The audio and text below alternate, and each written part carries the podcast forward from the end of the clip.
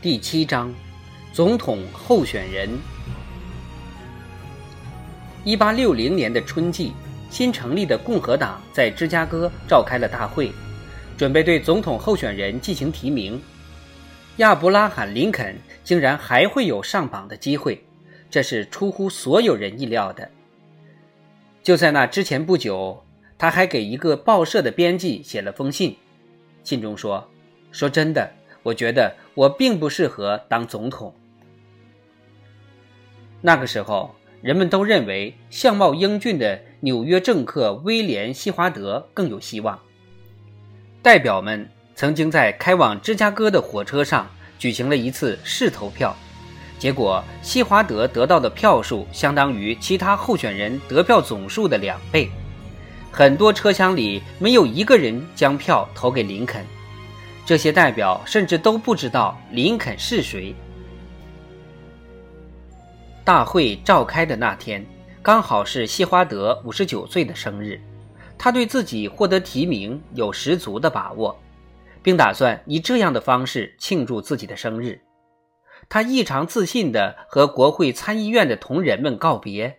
并且广邀亲朋好友来纽约奥本城的家里参加庆功宴会，还特意租来一门礼炮放在院子里，填装好礼花弹，准备届时向支持他的镇民报告当选总统的喜讯。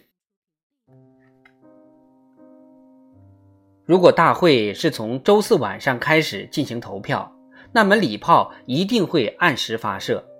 美国历史也会从此被改写。然而，发选票的负责人可能在去会场的途中停下来喝了杯啤酒，或是做了些别的事情。反正他迟到了。结果，周四晚上，所有的与会代表为了那张计票的纸，全都坐在那里等着。大厅里到处是蚊虫，天气非常闷热。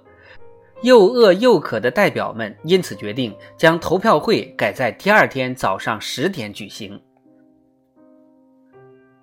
虽然耽搁掉的十七个小时并不算长，然而足以将西华德的美好前程毁掉，让林肯登上荣耀的总统宝座。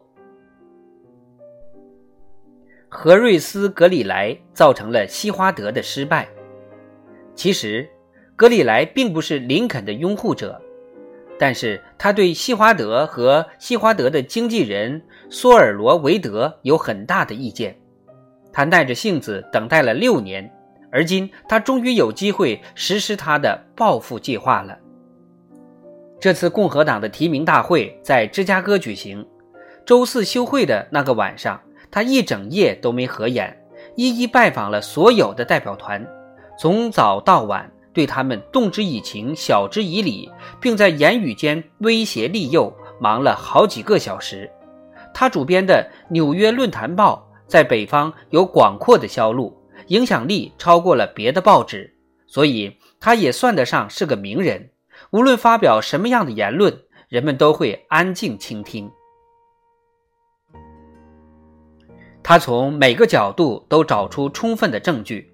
指出，西华德曾经多次抨击共济会，并且获得了反共济会的投票，当选了1830年的州参议员，造成了很大程度上的不平等。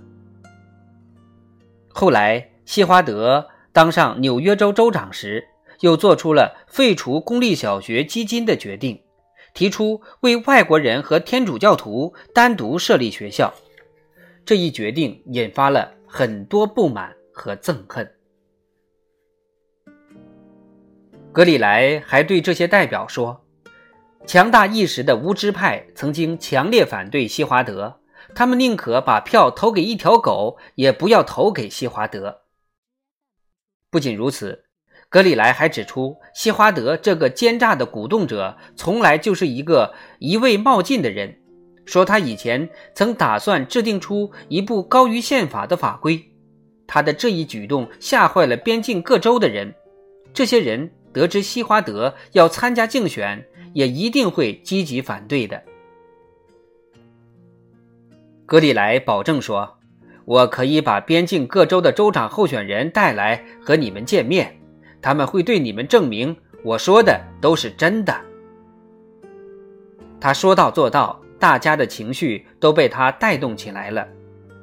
宾夕法尼亚州和印第安纳州的州长候选人都握紧了拳头，发誓要他们这几个州一定反对西华德。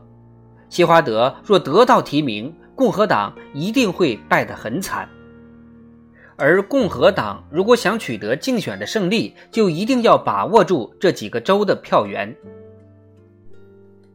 于是，西华德的拥护大军人数开始迅速减少，而此时，林肯的朋友们也开始逐一对各代表团进行拜访，劝说反对西华德的人将票投给林肯。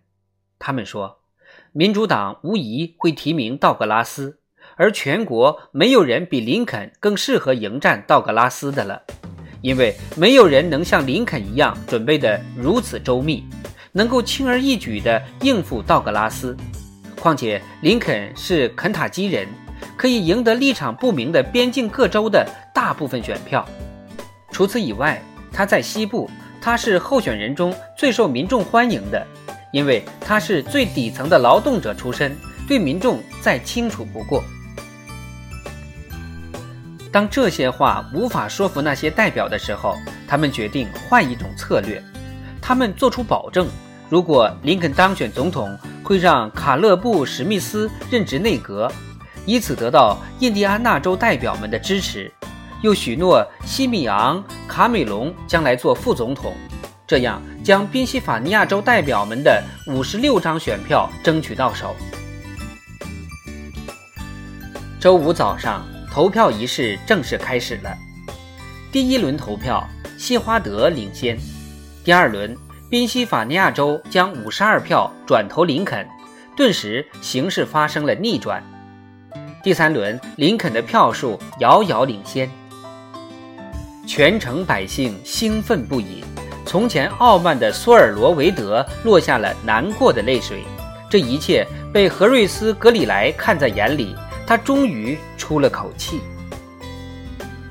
此刻，斯普林菲尔德又是怎样的情景呢？